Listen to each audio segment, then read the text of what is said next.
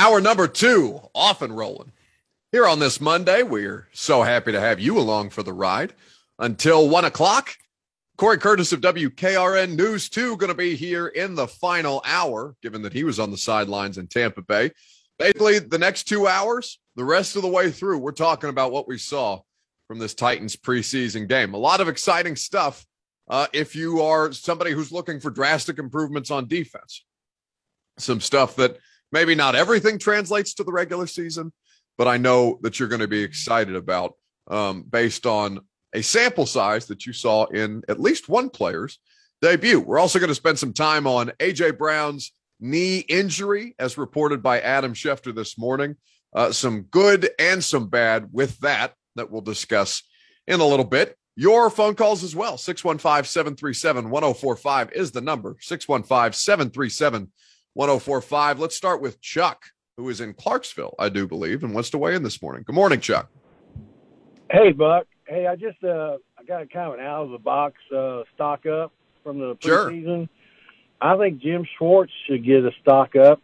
I know I'm not saying that he's going to take over anything on the defense, but I think his influence and his uh, talking with Shane and, and Vrabel, you can see some of the fingerprints of his work on the third down plays and on defense and, and just some of the schemes. I think he's had a positive influence, and I think overall you can give him kind of a stock up for uh, the defense so far. I listen. I uh, I appreciate the call, Chuck. Uh, Chuck, I'm glad you brought that up. It also sounded like he was, you know, getting potentially arrested in the background. hope, he, hope he pulled over. That's what I say. Can you? He's not impeding ha- impeding emergency vehicles while asking us a question. I've done that. I've done that where I was I was doing a, a radio like hit. Somebody was interviewing me about the Titans. This was a couple of years ago, and got like pulled over while I was on the phone because you're not supposed to be physically on the phone in the car. Yeah, one so sec, officer. Yeah, I think AJ Brown will surpass Julio in targets this season, but maybe not. Officer, is Ryan Tannehill elite? Your thoughts? 615 737 1045. So again, we things will change drastically on defense once the regular season starts. Oh my God, I just saw that hit on Justin Fields from from Saturday. Oh, you did? Oh. I saw that live. Oh.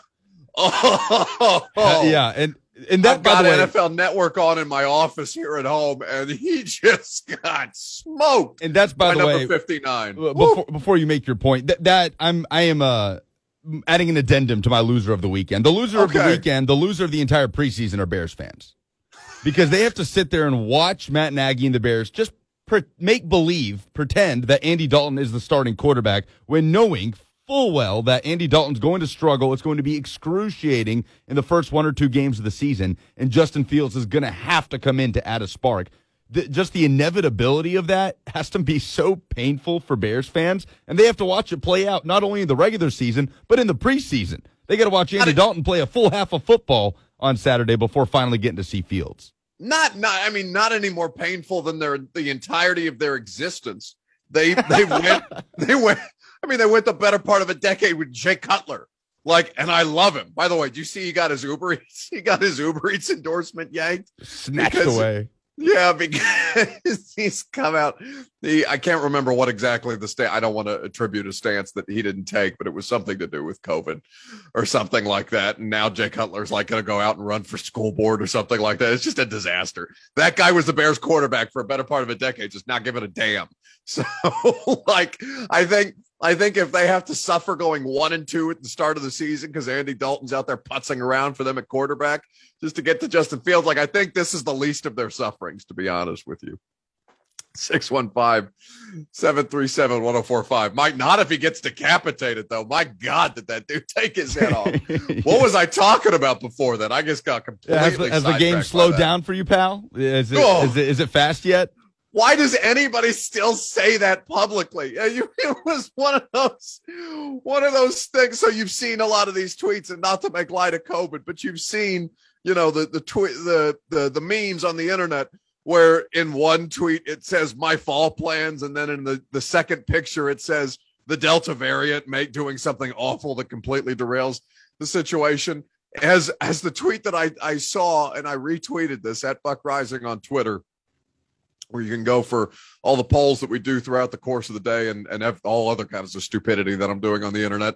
Uh, it was Justin Fields giving that quote to the athletic. Yeah, I really feel like the game has slowed down for me, or I, you know, I didn't feel like the game was moving that fast. Something to that effect. Easy. Uh, what's everyone talking about? And then number 59 on the Bills roster just gets a free release on his face. Woo! My God. He was moving pretty fast there. What can you gain by saying that? Nothing. Yeah, this NFL Nothing. thing, you know, it's not as hard as people people told me it would be.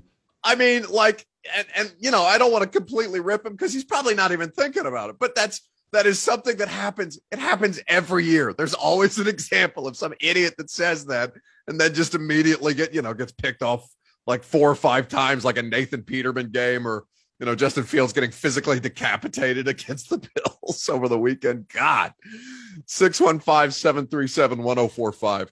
Um, so to go back to, to Chuck and Clarksville's point, because he's talking about Jim Schwartz. Speaking of blitz heavy, Jim Schwartz certainly prides himself on pressure and uh, and having the opponent have a poor third down conversion percentage against his defenses.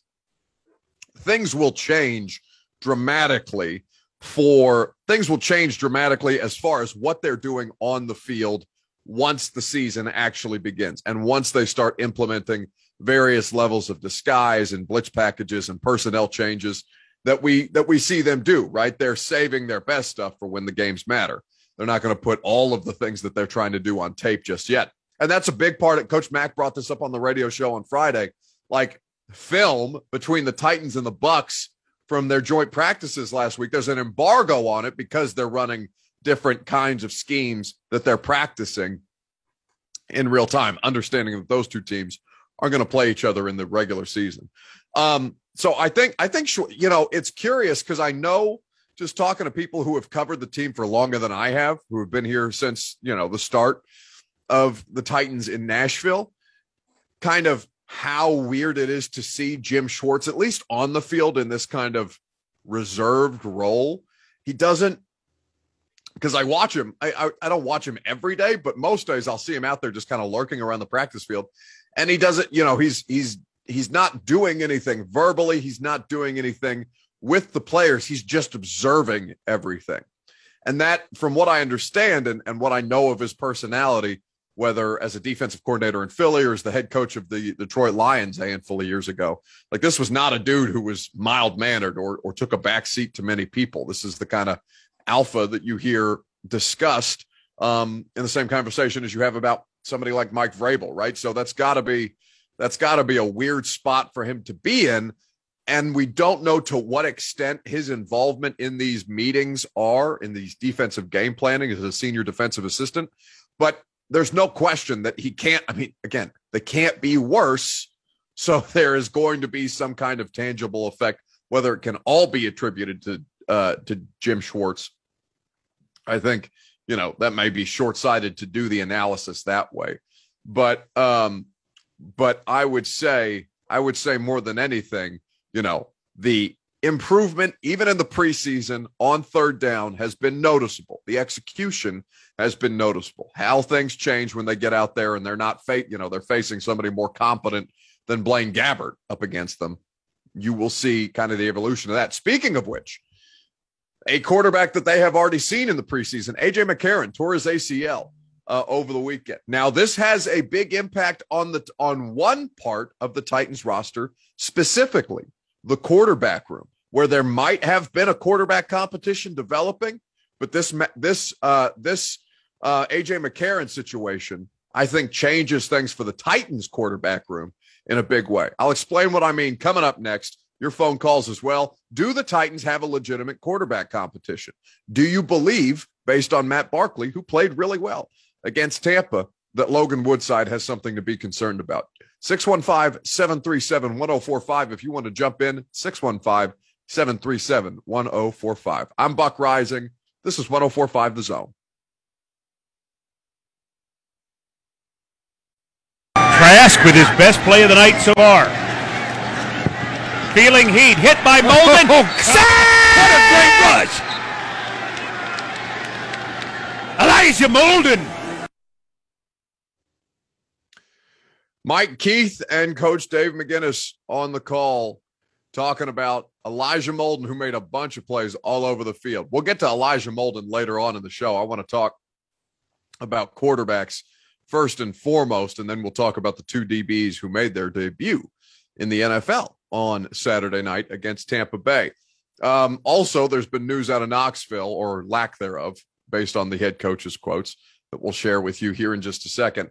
Before before we get any further, though, I want to take a second and Lucas, thank you for reminding me about this because while while I was out of town all last week covering the uh, the Titans and the Bucks and the joint practices there, I I saw and I was reading, catching up on some of the news that's been taking place back here in Tennessee, and just heartbroken for the people in Dickson County and Humphreys counties with the devastation that the flooding over the course of the last week uh, and particularly over the weekend brought about that at least 22 people dead uh, some of them small children that who were you know washed out of the arms of their parents. Just the the, the deep deep sense of tragedy there. There's a link right now at the community foundation's twitter account that if you want to go donate to and i'm going to do this myself i invite you guys to do it as well to help us uh, support people in need right now with all of the just physical devastation that we've had in the last couple of years between the tornado, now the flooding that's been and flooding has been an issue really throughout the course of the last couple of years. Nothing nothing like the 2010 flood, but still things that have ripped families apart and destroyed uh, longtime homes and businesses and things of that nature. At CFMT is the Community Foundation's Twitter account. If you want to see the pinned tweet that they have, the link that you can donate uh, to to help our neighbors in Humphreys and Dickson counties. Houston and Hickman as well um, that experienced some flooding. Or you can go to cfmt.org for the emergency response fund activated by the Community Foundation to make sure that we support people in all four counties who were uh, who have lost life and livelihood because of these floods. Our uh, our thoughts, of course, go out to them and, and anybody affected by that.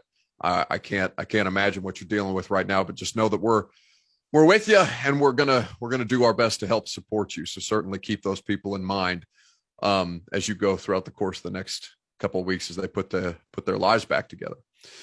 A lot of tragedy on today's show lucas. I don't i'm having a hard time man. Yeah it was I, a tough weekend for a lot of people oh my god just just awful so and and also phil losing phil valentine yeah over the weekend i i know i don't know whether you got to know him i was i i came to Cumulus because WTN is one of the stations that's in our building. Uh, they're on Music Circle. And I know a lot of people had a lot of love for Phil Valentine. I know a lot of people didn't like Phil Valentine as well, just based off of the kind of work that he did as a uh, as a talk show commentator on on a lot of things happening in our world. But I uh, the anytime something like that happens, um, and especially given how many of us have have lost somebody due to COVID, uh, certainly our thoughts to his family and friends and loved one as well. Well, he his passing prompted the same reaction from everybody here at the zone that has worked here for a very long time and crossed paths with him several times.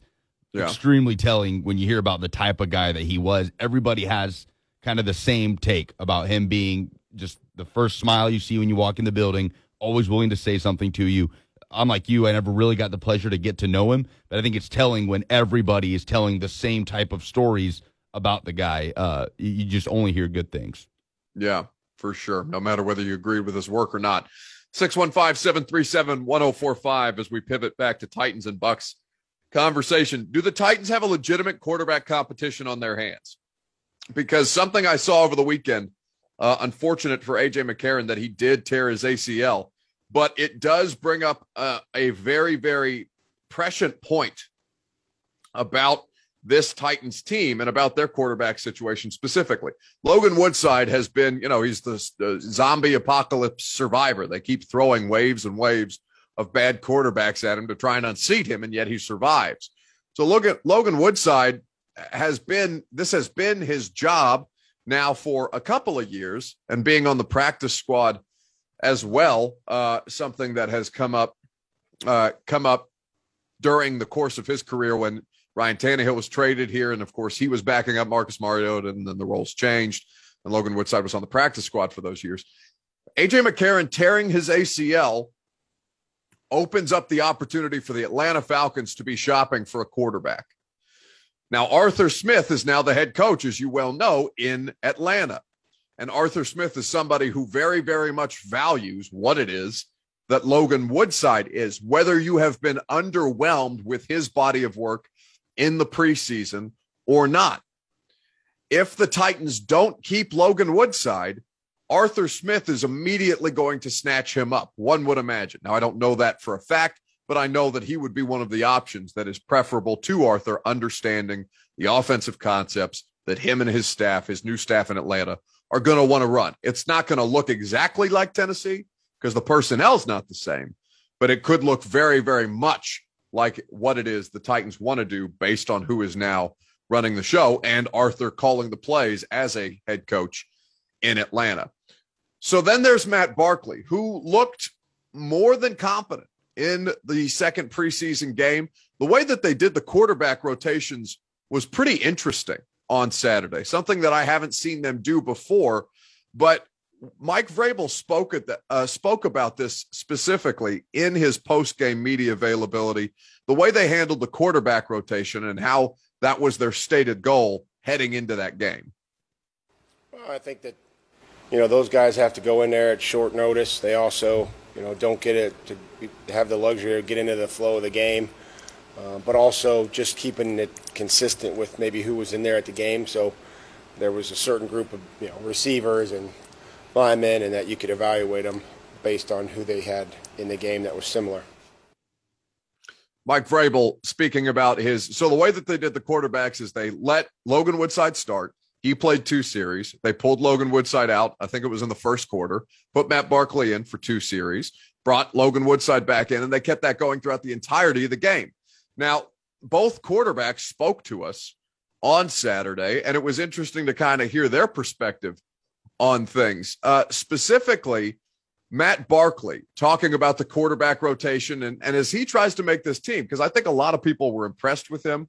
I know my colleague Luke Worsham at A to Z Sports has been stumping for him as the better option over Logan Woodside, and I would push back on that notion. But hear hear from Matt Barkley on Saturday about this quarterback rotation and about his efforts to try and make this roster.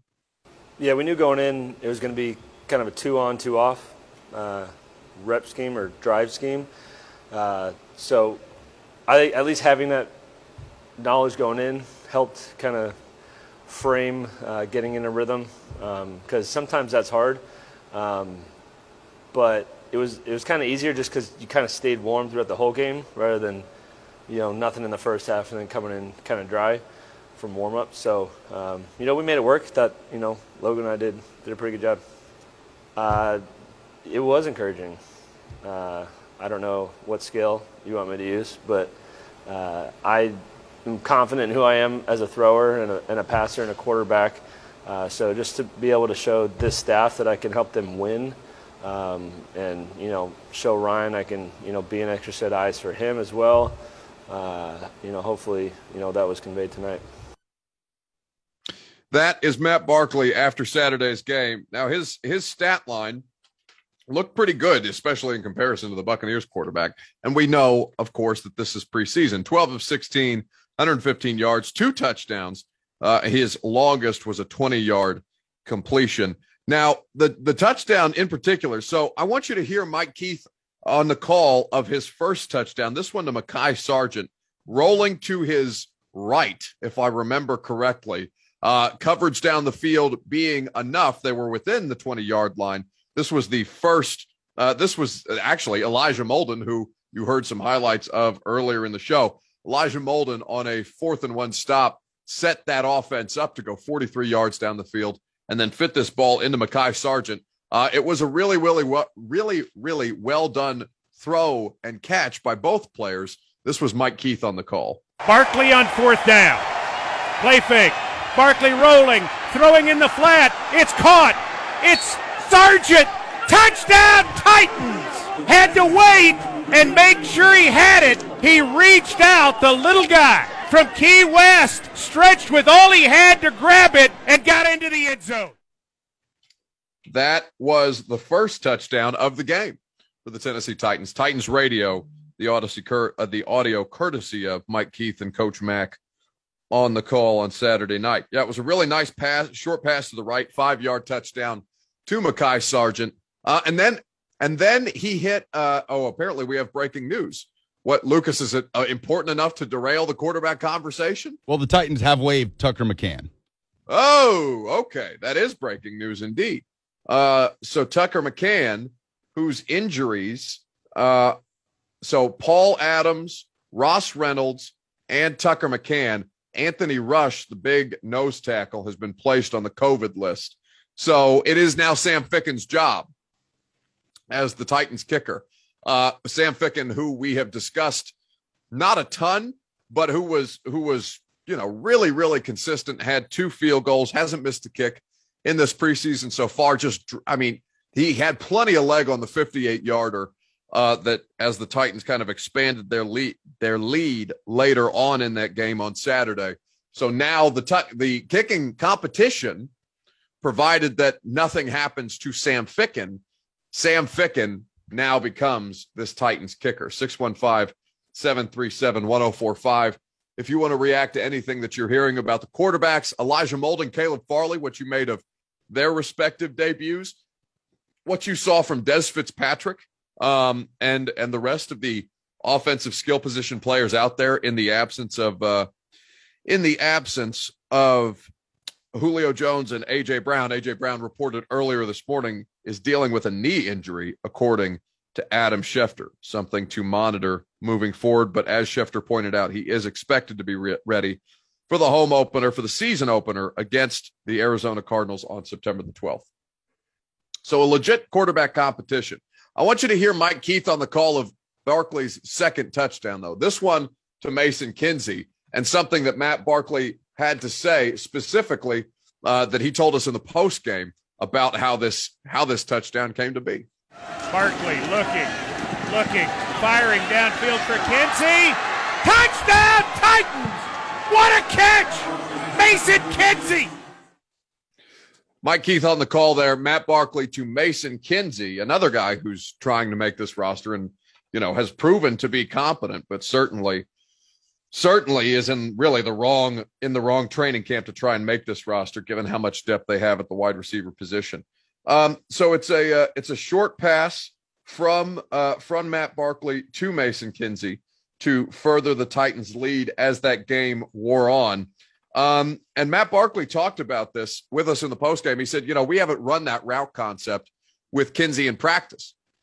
But basically basically what he's saying to us is that as his trust develops with these skill position players, it was a route that they were comfortable executing in the game that necessarily they haven't practiced in practice.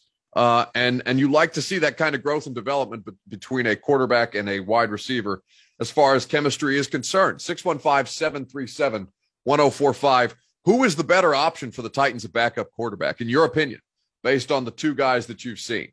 Logan Woodside uh, sounded like he was a little, he had a little bit of angst to him in his second preseason start, but he was talking about Ryan Tannehill, who did dress out, but obviously didn't play. This was Logan Woodside discussing how uh, how much of a calming presence the starting quarterback for this team was, as Logan Woodside kind of struggled up in the uh, struggled a bit in the first half, and then kind of settled in while they were doing these two series quarterback rotations throughout the course of Saturday's game. Yeah, absolutely. Coach Tannehill tonight. So uh, it was good, man, him being out there. Um, you know, obviously, me and him are pretty tight. So um, he gave me a good talking to at halftime, keep my head up, and uh, get ready to play the second half. So it was good, man, um, to have him out there and uh, be in my corner and me and Matt's corner tonight. So that was Anthony. Uh, that was uh, excuse me, Logan Woodside speaking on speaking on Coach Tannehill, as he called him. Now he said he had he had a conversation with Tannehill at half that kind of settled him in a little bit, and he he was fine. Again, the the the biggest biggest issue I have with Woodside, well, there's two. He holds on the ball too damn long. Like he creates so many opportunities for him to take a bad sack, uh, and that affects his offensive lineman based on the protections that they're supposed to be running for whatever kind of drop he's making. When he holds onto the ball, he creates additional pressure on himself. And then the passes behind the opening pass of that game from Logan Woodside to Anthony Firkser. Again, Woodside rolling to his right, finding Firkser in the flat.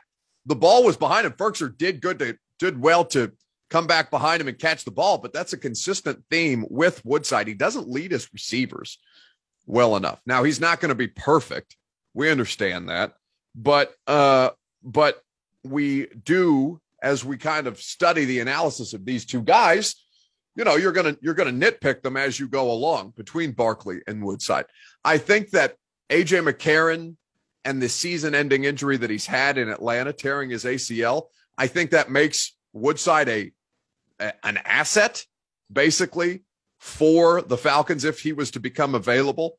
And I think that's something that that may help him, may help Woodside stick in Tennessee because you know that he would immediately be snatched up. You can't place him on the practice squad because people would, uh, because people, you know, would, would with all the bad quarterbacking that's out there. Logan Woodside is for for the most part competent enough to execute uh, a, a pared down version of a team's offense. 615 737 1045. Ah, one of our callers' least favorite callers, Darrington, is up on 1045 The Zone. Hello, Darrington. What's up, Buck? How we doing? Man, we're living fine, baby. Happy to be home. I'm glad you're back. Glad you're back. Now, Buck, I know I give you a hard time, a joking time about Ryan Tannehill and all that. Today, I'm giving you a serious take today, a serious take.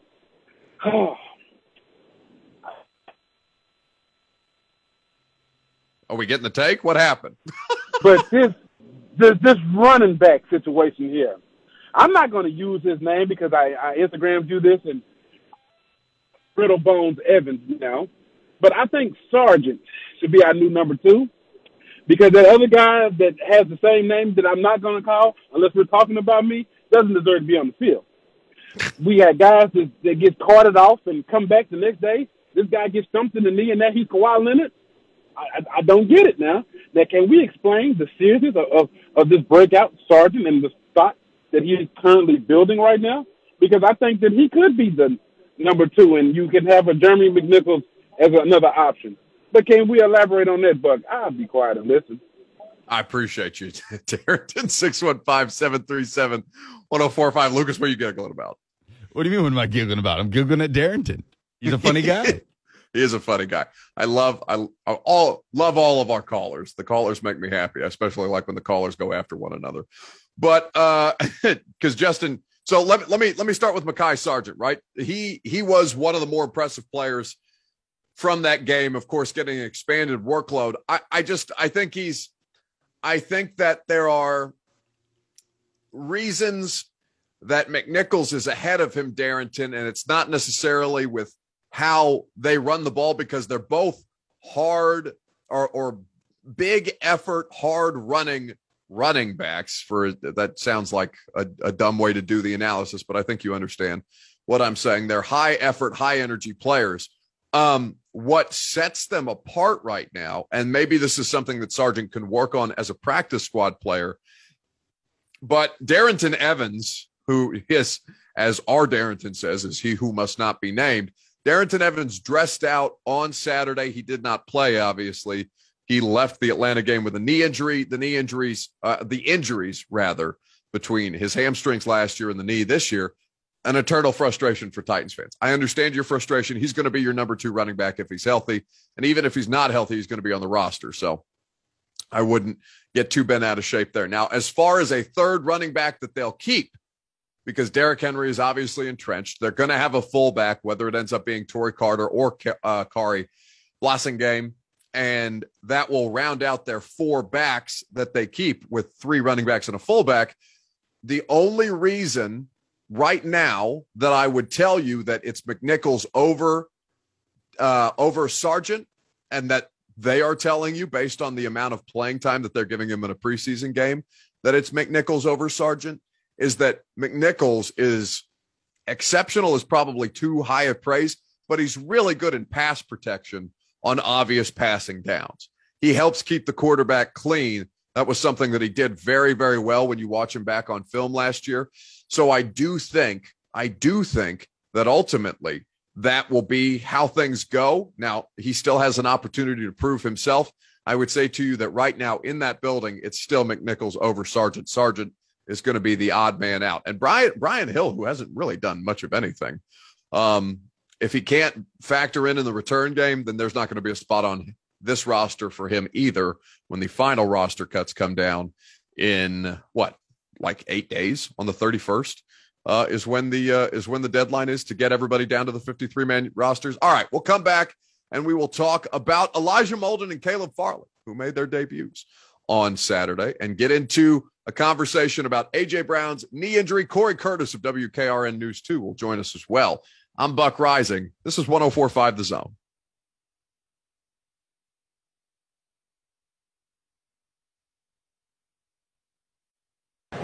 Fourth down and one. Gabbert gets him on the ball. Gabbert turns, hands it off Bernard. I don't know. I do not know. Not with that mark from the, the, the official on the far side. Not with that mark. He's not a big back. First contact looked like it was Molden. Looked like Molden came slashing through and put a hit on him. Well, he absolutely did. He grabbed him around the waist that, that stopped his forward motion.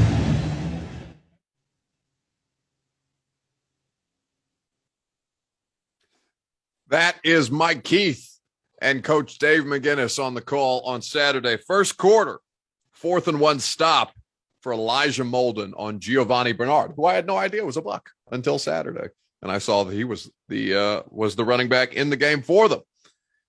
Elijah Molden had a fantastic debut. He made the fourth and one stop that set up the Titans' first touchdown of the game.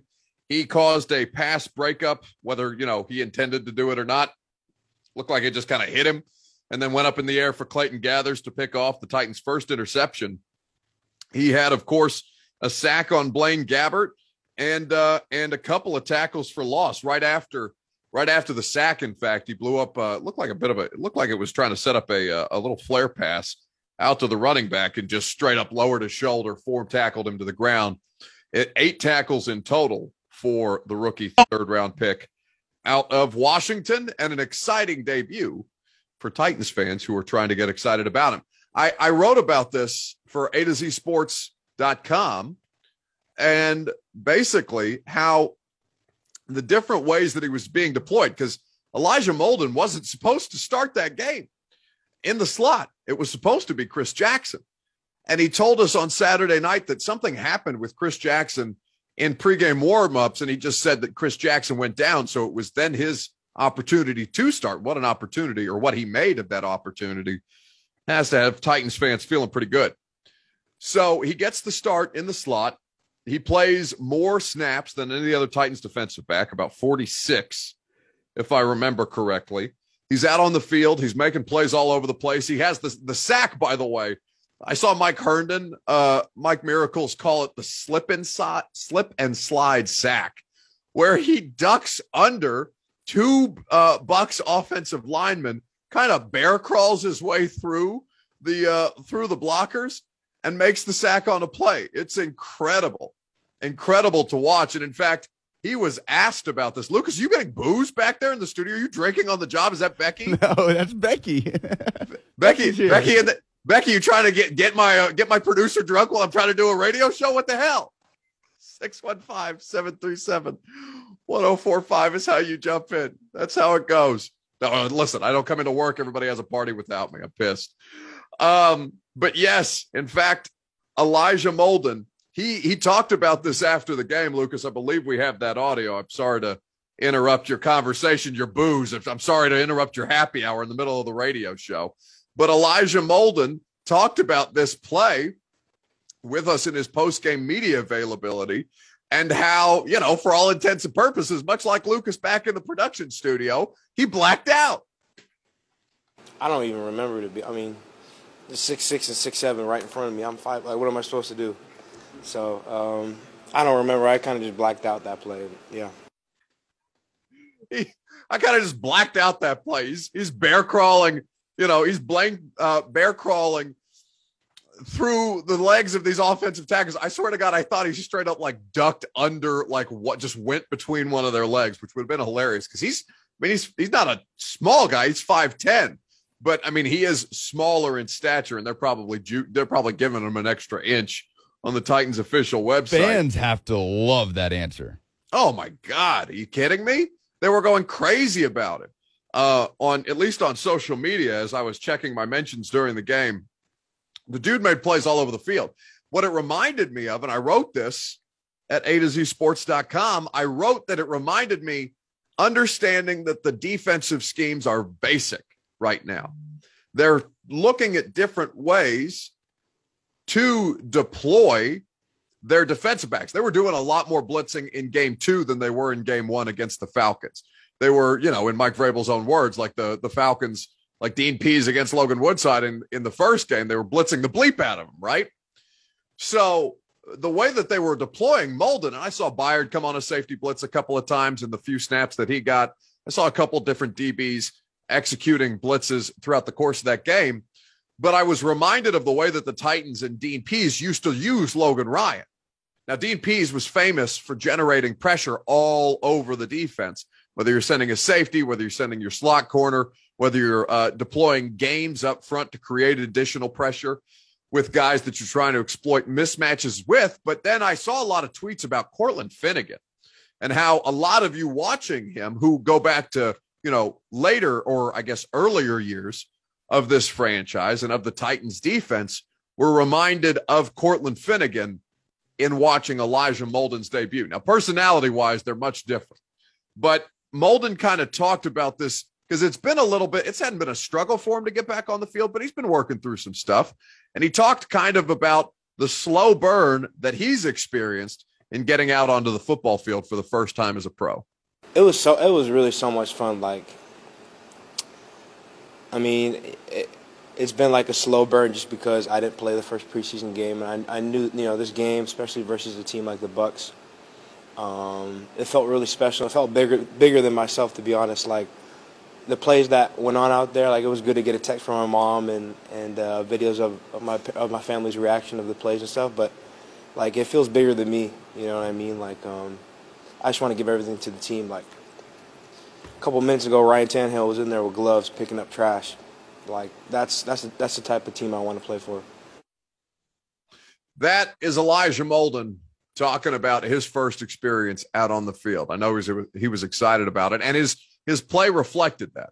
Something that has to get you fired up if you're a fan of you know looking for good defensive players and improving that side of the ball in particular. A lot of good young players serving in depth roles through these preseason games so far. I know many of you are excited to see how they work in with the starters once those guys make their debut in the regular season. Pretty quiet night for Caleb Farley, other than getting burned by Scotty Miller up the uh, up the sideline. Got beat on a double move. The pass went out of bounds. So fortunate for Farley because he was soundly beaten. But um, Caleb Farley getting out on the field for the first time in a game has to make you feel good about their progress, even if you didn't see the kind of play from Farley that you did from Molden in his first game. We will come back and we will talk about AJ Brown reportedly dealing with a knee injury the last couple of weeks and some his when his when he will be available on the field for the Tennessee Titans. We'll discuss that as well as the kicking situation because it sounds like this team has just found their dude to make their field goals and place kicks for them. Corey Curtis as well coming up next. I'm Buck Reising. This is 1045 The Zone.